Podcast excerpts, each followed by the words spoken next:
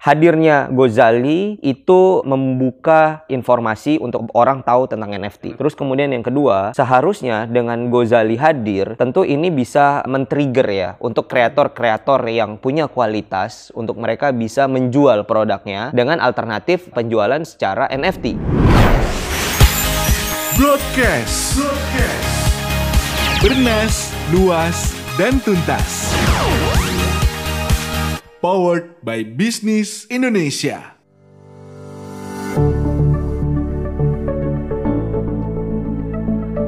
Halo sobat bisnis, balik lagi di Talks dan di episode kali ini kita bakal ngobrolin salah satu aset investasi yang bisa dibilang um, menarik, terus juga uh, banyak hal yang bisa dikulik dan mungkin kalau sobat bisnis baru terjun atau baru istilahnya apa ya, baru tahu dan baru mau ngulik karena beberapa waktu lalu sempat ramai dibicarakan, pas banget nih karena kita bakal ngobrol-ngobrol tentang NFT dan juga cryptocurrency. Tapi sebelum kita mulai ngobrol, jangan lupa buat subscribe dulu channel YouTube-nya Bisniscom dan juga follow dan juga like broadcast di Spotify buat dengerin konten ini via podcast atau nonton videonya via YouTube. Nah, sekarang saya Ganang Adrian bakal ngobrol-ngobrol bareng sama Mas panggilannya Mas Manda nih. Betul. Betul, Mas Manda. Halo Beliau Mas ini Ganang. Halo Mas Manda. Beliau ini adalah Ketua Umum Asosiasi Pedagang Aset Kripto Indonesia. Yap. Nah, kalau kita ngomongin kripto nih Mas nih, kemarin itu salah satu bisa dibilang itu part of crypto ya kalau NFT itu ya Mas ya, bener ya? Betul betul. Jadi kalau NFT itu salah satu kategorinya. Kategorinya kripto. Nah, Betul. salah satu kategorinya kripto itu waktu itu rame banget karena hmm, hmm. Gozali Everyday. Iya iya iya. Dia eh, ngejual foto selfie-nya di NFT dan laku dengan harga yang fantastis. Hmm. Itu eh, pandangannya Mas gimana? Atau mungkin Mas boleh cerita nih karena eh, sebelum kita mulai wawancara tadi nih, eh sebelum kita mulai podcastnya ini, Mas Manda tadi sempat bilang kalau dia udah ketemu Gozali duluan. Iya iya. Udah ngobrol sama Gozali. Boleh diceritain nih Mas? Dapat apa nih ngobrol sama Gozali nih? Oke, thank you uh, Mas uh, Ganang. Ini kita panggilannya apa ya untuk audiensnya ya? Eh, sobat bisnis. Sobat bisnis. Oke. Jadi uh, tentu fenomena Gozali ini membuka sebuah informasi baru ya untuk masyarakat Indonesia. Kadang-kadang kan informasi itu bisa datang dengan cara yang berbeda-beda ya. Iya. Nah, kalau dari Gozali ini kan lebih bersifat apa ya, masif gitu. Terus kemudian dengan cerita yang dia bawa, uh, tentu ini semua orang punya perhatian gitu ya. Nah, Uh, kami sih di industri kripto kita memaknai ini menjadi hal yang positif karena tadi yang saya bilang bahwa uh, NFT itu adalah bagian dari lima kategori kripto yang ada saat ini. Jadi kalau kita tahu ada yang namanya utility token, ada yang namanya asset backed token, ada yang namanya security token, DeFi atau decentralized finance, dan terakhir itu adalah NFT, non fungible token gitu atau to- token yang tidak bisa diduplikasi ya kan. Nah, uh, Gozali ini lahir gitu ya dari sebuah storytelling yang menarik sebenarnya. Jadi kalau kita ngomongin tentang NFT, maka kita ngomongin tentang storytelling yang bagus, Mas. Jadi bukan hanya sekedar kayak orang berfoto terus kemudian nggak ada nggak ada uh, meaningnya gitu ya. Nah ini tentu pasti uh, dari segi value-nya juga nggak sebombastis Gozali gitu. Iya. Yang kita tahu bahwa Gozali bercerita bahwa dia secara konsisten berfoto selfie selama lima Lima tahun, ya kan. Uh, terus kemudian orang yang nggak banyak tahu gitu ya, saya pernah ketemu, saya nanya apa yang membuat kamu lebih berbeda gitu, bahwa dia itu tidak pernah berfoto dengan siapa pun termasuk keluarga, Mas. Jadi ibaratnya kalau kita dalam satu frame kita berfoto berdua, Gozali itu tidak pernah melakukannya. Satu pun nggak pernah ada foto nggak ada. dengan orang lain. Tetapi dia melakukan selfie diri dia sendiri. Tentu ini kan storytelling yang menarik ya kalau menurut saya gitu. Jadi Oke, oke. bagaimana orang yang tidak suka atau tidak pernah berfoto sama keluarga dan itu keluarganya juga mengakuin nggak ada foto sama Gozali. Tetapi justru Gozali dengan foto selfie dia keluarganya jadi makmur sekarang mas. Bahasanya gitulah. Jadi ikut terpengaruh juga ya. betul, kena, betul. Kena, kena dampak betul, positifnya ya. Betul, betul, betul. Ya itulah kurang lebih dari fenomena Gozali yang kemudian kami melihat eh, sekarang perlu untuk kita terus melakukan edukasi dan literasi, tapi harus dilihat dari sudut pandang yang positif tentunya Oke, ya Mas ya. Jadi dalam hal ini kalau kita ngeliat Gozali, ini mungkin kasus atau case satu dari sekian puluh ribu case Tetapi kalau kita ngelihat NFT secara industri, ini justru akan menjadi industri yang bagus bagi kreator ya atau bagi artis untuk mereka bisa menjual platformnya, ah sorry menjual karya seninya di platform yang sifatnya desentralisasi. Oke, nah mungkin kalau misalkan eh, kita nih orang Indonesia kan Mhm. mindsetnya adalah ikut-ikutan ya maksudnya ketika ada yang booming langsung wah pengen juga nih pengen Betul. ikutan juga nih Betul. dampaknya di industri sendiri setelah adanya Gozali itu kayak gimana sih mas apakah memang membawa eh, impact yang positif karena makin banyak orang yang Yap. otomatis masuk terus juga eh, ngejual karya-karyanya setelah ini gitu kan Hmm. setelah Gozali ngejual atau mungkin ada hal yang negatif kayak kemarin kan beberapa waktu lalu juga diberitain ada yang sampai foto selfie pakai Yes. KTP mas Yes, yes. itu gimana tuh mas Nah, itu yang tadi saya bilang. Jadi ini harus dimaknai, dimaknai ya secara positif karena kalau kita berbicara tentang industri pasti ada yang namanya pro and cons, ada positif dan negatifnya. Ini yang bagai bagaimana cara kita bersama untuk terus mengedukasi dan literasi sekali lagi gitu. Nah, hadirnya Gozali itu eh, apa namanya membuka eh, informasi untuk orang tahu tentang NFT. NFT. Itu satu hal gitu ya. Terus kemudian yang kedua, seharusnya dengan Gozali hadir, tentu ini bisa uh, men-trigger ya untuk kreator-kreator yang punya kualitas untuk mereka bisa menjual produknya dengan alternatif uh, penjualan secara NFT. Karena maksud saya begini, mungkin sebelumnya ada kreator yang dia jualan juga gitu, tetapi platformnya bukan NFT. Nah, NFT ini kan akan menjaga dari segi uh, trustworthy-nya ya, uh, kepemilikannya juga, terus kemudian juga dari uh, apa namanya kemudahan untuk orang bisa mendapatkan uh, karya seni NFT ini tadi. Kalau misalnya tadi Mas Ganang bilang tentang beberapa cases yang uh, sifatnya tidak etis gitu ya. Iya, iya. Itu, itu itu itu itu saya setuju Mas. Kenapa? Eh, itulah karena kurang kepahamannya edukasinya kurang. edukasinya. Jadi memang kalau kita lihat sekarang set- se- setelah Gozali masuk di OpenSea, sekarang OpenSea itu mohon maaf jadi kayak junk ya.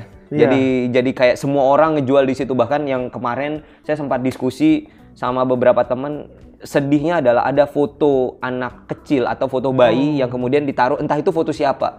Ya kan? Nah, ini yang yang sekali lagi saya nggak tahu latahnya apakah hanya masyarakat Indonesia saja gitu ya atau kemudian market di luar gitu. Tetapi ya kita harus eh, nge-push gitu. Kita harus edukasi bahwa yang perlu kita sampaikan nih ke orang banyak bahwa jangan bermain di eh, di di apa sebuah teknologi kripto atau di blockchain ini tadi eh, dengan eh, sebuah hal yang tidak diketahui secara utuh. Dalam pengertian bahwa blockchain ketika sebuah data disimpan di blockchain maka data itu tidak akan bisa hilang mas Oke. ya sifatnya immutable. Nah ini yang berbahaya karena kalau kita ngomongin bahwa oh saya upload nih di di, di satu tempat gitu, saya bisa delete, saya bisa update atau saya bisa edit gitu ya. Tapi di blockchain nggak bisa mas Danang. Itu akan ada selamanya di situ. Nah ini yang kemudian kita harus uh, terus melakukan literasi lah uh, terhadap hal ini sih seperti Iya, itu. iya. Berarti memang eh, edukasinya ya harus- Edukasi. benar-benar di- sekarang itu karena karena karena begini kalau kita ngomongin NFT ya saya pikir eh, kreator Indonesia itu nggak akan kalah. Pasti. Bagus-bagus sekali gitu ya kan karyanya gitu. Tapi bagaimana respon yang ada di sekitarnya Iya. nah, ini yang yang yang ya agak agak agak sulit lah ya. Tapi eh, sebelum Gozali sebenarnya ada yang fenomenal juga nggak sih mas untuk karya-karya dari eh, Indonesia sendiri terutama? betul kalau misalnya kita ngomongin tentang eh, karya NFT sebelum Gozali ya Heeh. udah ada beberapa karya yang mengglobal ya yang mana kemudian karya itu eh, utility-nya adalah game Oh. Jadi misalnya kalau saya mau membeli NFT tersebut maka si karakter NFT tersebut itu bisa saya mainkan di dalam game karakter saya gitu ya. Uh, atau kemudian ada koleksi yang lainnya gitu. Jadi memang sebelum lahirnya Gozali udah ada beberapa case ya yang kemudian uh, muncul sebagai case yang ada di uh, NFT. Tapi ya setelah Gozali ya selfie ya nggak semuanya selfie bisa menghasilin duit loh mas. Makanya tadi saya bilang ini mungkin kasus satu di antara sekian ribu atau sekian puluh ribu atau mungkin nggak bisa terjadi lagi gitu ya. Belum tentu juga sekarang saya selfie eh, Bisa jadi langsung bisa laku. bisa langsung laku gitu. Nah ini ini ini ini satu hal yang harus kita maknain secara eh, inilah ya secara serius gitu. Nah, balik lagi tadi ke soal eh, edukasi gitu ya, edukasi ke masyarakat tentang NFT dan Hmm, juga kripto. Kalau dari uh, asosiasi sendiri nih Mas nih, langkah-langkah yang udah dilakuin untuk edukasi ke masyarakat udah sejauh mana sih Mas untuk terutama untuk produk NFT ya yang lagi bener-bener booming banget nih akhirnya. Betul, betul. Kalau kita pasti ya selalu uh, melakukan edukasi ya seperti ini gitu ya. Hmm. Terus kemudian kita juga aktif untuk diskusi dengan regulator uh, bagaimana sebenarnya NFT itu bekerja, bagaimana kemudian NFT itu memberikan manfaat hmm. dan bagaimana NFT itu uh, sungguh-sungguh menjadi sebuah industri yang baru dan kemudian bisa uh, mendatangkan sebuah keuntungan gitu untuk orang yang ada di uh, dalam lingkungan tersebut tersebut gitu. Jadi um, tentu ini bukan perkara satu dua tahun ya untuk edukasi ya yeah. pasti. Industri-industri masih sangat baru uh, dan NFT juga di beberapa negara juga masih agak sulit uh, uh, apa namanya uh, dilakukan penerimaan secara regulasi gitu karena ini kan harus dilihat sifatnya kan desentralisasi ya kalau kita ngomongin hmm. NFT. Nah ini juga yang menjadi sebuah apa ya uh, hal yang tidak mempercepat proses edukasinya gitu karena kalau kita ngomongin tentang sebuah industri yang kemudian industri itu sudah ada regulasinya mungkin akan didorong lebih cepat lagi tuh edukasinya. Tetapi kan memang ini kita harus uh, perlu kehati-hatian tadi yang saya bilang um, awalnya kita sudah sebelum Gozali ya, sebelum Gozali hmm. efek kalau kita bilang, itu kita edukasi terus sebenarnya. Tapi begitu udah hadirnya Gozali ini udah udah udah udah, udah kayak bom gitu loh, ya kan? Nah, ya udah akhirnya kita juga edukasinya juga makin harus lebih makin cepat lagi. Ya. Betul gitu. Jadi sebelum Gozali efek kita sudah melakukan ya Mas Ganang, tetapi uh, setelah Gozali efek mungkin cara komunikasi kita, bagaimana kemudian kita mengedukasi bahwa uh, contoh nih ya yang paling sederhana kalau kita bicara tentang NFT ini, ini langsung saya masuk pada beberapa hal. Hmm. NFT itu bukan hanya sekedar sebuah foto atau karya. Hmm. NFT itu juga ada beberapa tipikal ya. Hmm. Jadi saya bilangnya tipikal dari NFT. Yang pertama itu adalah NFT yang dibuat berdasarkan community. Oh. Community based. Contoh misalnya gini kayak Mas Ganang sama saya adalah pencinta uh, permen karet misalnya. Okay. Ya udah, kita bikin aja NFT permen karet misalnya gitu ya, atau kita koleksi sebuah perangko gitu. Nah, kita menjadi uh, uh, apa namanya? Kita membuat uh, eh, NFT yang mana itu adalah kolek perangko. koleksinya adalah perangko. Jadi yang pertama adalah uh, NFT berdasarkan community. Yang kedua uh, NFT berdasarkan uh, uh, rarity. Oh. Rare. Jadi rare-nya itu yang di, di, dibuat, dicari, oh. yang dicari gitu. Contohnya apa? Gozali ini Oh. Gozali ini kan masuk yang kerer.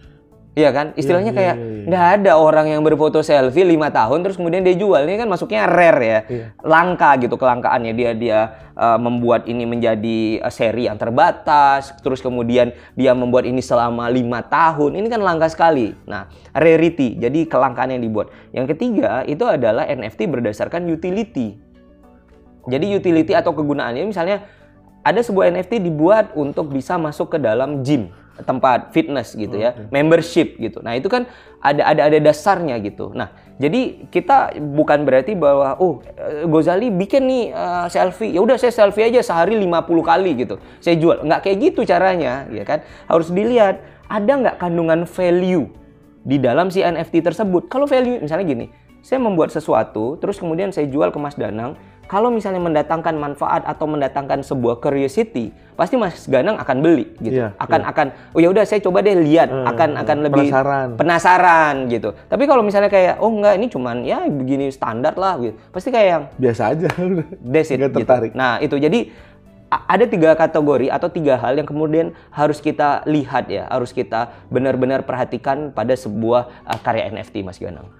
Oke, nah uh, lanjut lagi tentang edukasi nih Mas nih kalau misalkan uh, sobat bisnis mau mencoba mau tahu ngegali tentang NFT apa sih mas sebenarnya yang harus dipelajarin pertama kali basicnya yep. nih Ya, ya. Oh, ya cocok berarti tadi. Saya udah jawab sebenarnya. Basicnya adalah tadi ya. Pengetahuan pengetahuan terhadap ini NFT-nya itu masuk di bagian mananya. Itu yang pertama.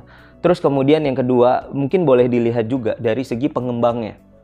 Jadi okay. developernya atau orang yang kemudian dia menciptakan NFT-nya, apakah kemudian dia punya eligible uh, apa namanya untuk bisa membuat karya tersebut apa tidak? Pertanyaan saya, ini mohon maaf, ibaratnya orang yang kemudian biasanya di pasar terus kemudian dia beli dia membuat NFT itu eligible nggak? Dibandingkan dengan orang ini perbandingannya dua ya. Orang yang mungkin ada di non industri kreatif terus kemudian dia buat apa uh, membuat NFT atau sebaliknya orang yang memang dia sudah uh, mahir ngelukis di karya seni terus kemudian dia buat NFT ya pasti saya akan milih orang yang lebih eligible gitu ya. Nah itu yang harus dilihat juga tuh backgroundnya ya kan. Terus yang kedua adalah bagaimana NFT itu mendatangkan manfaat ke dia. Jadi jangan hanya dilihat dengan nama besar, tetapi tadi apakah kemudian ada rarity-nya di situ, ada utility-nya di situ, atau itu mendatangkan manfaat di dalam komunitasnya dia. Itu juga menjadi hal yang penting gitu ya. Yang ketiga eh, kita harus lihat juga pasar untuk menjualnya itu di mana. Kalau sekarang itu yang paling terkenal kan memang ada di uh, OpenSea gitu ya. Terus kemudian ada beberapa pasar yang lain termasuk kalau di Indonesia itu uh, di toko kripto itu ada yang namanya toko mall. Nah, toko mall itu juga ngejual uh, NFT karya dalam negeri gitu ya untuk kemudian kita bisa pasarkan secara global juga gitu. Nah, ini kan juga hal-hal yang tentunya bisa bermanfaat gitu ya. Jadi uh, masyarakat jangan cepat terkecoh dengan uh, NFT yang hanya sekedar FOMO ya kan? Karena FOMO itu kalau dikejar terus nggak akan ada habisnya. Nggak akan kan? ada habisnya. Nggak akan ada habisnya. Tetapi justru benar-benar ketika kita ingin membeli sebuah NFT itu kita harus tahu dulu ini NFT gua banget nih. Oh, Ya kan bahasanya gitu. Jadi kita harus cek uh, cross check timnya gitu ya. Terus kemudian apa utility-nya, bagaimana roadmap ke depannya gitu ya. Jadi nggak hanya sekedar bahwa oh NFT oh dia beli ya udah saya ikutan beli. Nah itu itu agak berbahaya sih.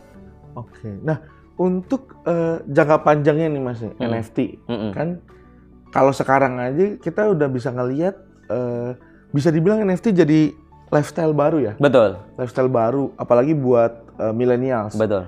Ke depannya nih bakal kayak gimana sih Mas? Apalagi dari eh, asosiasi sendiri nih ngelihat NFT bakal kayak gimana, bakal perkembangannya Hmm. seperti apa, terus juga bakal sebanyak apa lagi nanti eh, masyarakat Indonesia terutama Yap. untuk ikut dan masuk ke dalam NFT ini sendiri. Kalau kami di asosiasi ini kita melihat NFT ini justru masih baru ya. Dan Masih baru. ini masih walaupun kemudian hadirnya Gozali itu eh, seolah-olah mem- membuat semua orang tahu NFT, justru ini tetap masih sesuatu hal yang baru, sangat-sangat baru. Karena apa? Kalau kita ngomongin tentang NFT, maka belum kita belum lagi ngomong tentang utility yang secara lebih masif lagi, Mas. Tadi yang saya bilang uh, penciptaan sebuah NFT didasari atas kegunaan atau kemudian uh, uh, community gitu ya. Jadi misalnya tadi ketika orang hadir uh, membuat uh, sorry masuk ke dalam sebuah uh, uh, pentas seni atau kemudian apa ya bahasanya? Kayak konser ya. Pentas seni bahasa saya udah kayak bahasa tua sekali ya pentas seni. Eh, konser gitu ya. Ketahuan umur ya berarti. Eh, konser. Nah itu kan tiket itu bisa dijadikan sebagai NFT sebenarnya. iya. itu kan utility gitu. Nah sekarang ini baru-baru ini ada tuh jual untuk tiket apa namanya jazz ya. Itu pakai NFT udah ada di Indonesia. Oke. udah ada. Tiket jazz pakai NFT udah ada gitu. Menarik ya maksudnya. Udah ada. Kenapa? Karena justru dengan menjual tiket menggunakan NFT tadi gitu ya, ini akan menjadi eh, cara untuk bisa eh, apa namanya membuat eh, tiket itu tidak eh, apa istilahnya kalau saya mau bilang eh, tidak bisa dimanipulasi. Oke. Ya kan? Nggak ada tiket palsu lah Hmm, hmm. ya kan? Karena apa? Tiket tersebut di record di uh, blockchain gitu yang mana kemudian blockchain itu ya kita tahu gitu ya dari immutable nggak bisa tergantikan non duplikasi apalagi spesifik kita ngomongin NFT gitu ya. Itu kan pasti akan berbeda-beda tuh setiap token NFT-nya gitu. Jadi itu yang benar-benar uh, apa namanya menjadi utility. Nah ada lagi yang saya lihat uh, di Jogja itu ada satu NFT ya yang mana kemudian uh, mereka memang belum belum launching sekarang ya waktu pas uh, sekarang kita berbicara Uh, tetapi ke depan mereka ingin membuat bahwa orang yang memiliki NFT tersebut ya itu bisa menjadi uh, bentuk nyata jadi ada statunya stuta ya uh, statu apa stuta sih bahasanya Uh, statu statu ya statu ya nah menjadi sebuah statu gitu real jadi kayak misalnya nanti akan dipahat untuk menjadi statunya. Nah, itu ada di Jogja. Nah, itu salah satu uh, NFT. Jadi si kreator ini dia membuat 1000 NFT dalam waktu tiga bulan. Oke. Nah, ini kan ini kan masih masih apa ya? awal gitu ya. Belum lagi kalau kita nanti udah ngomongin, wah udah semakin banyak nih kreator yang lebih mengerti, Lebih mengerti, iya. tentang NFT. Nah, ini aja satu persatu sudah mu- mulai keluar nih utility-nya. Jadi kalau sekali lagi saya melihat dan saya percaya bahwa NFT dengan segala hal-hal yang positif tentunya ini akan bisa lebih mempermudah dan lebih efektif lah kehidupan kita gitu. Oke, oke, oke.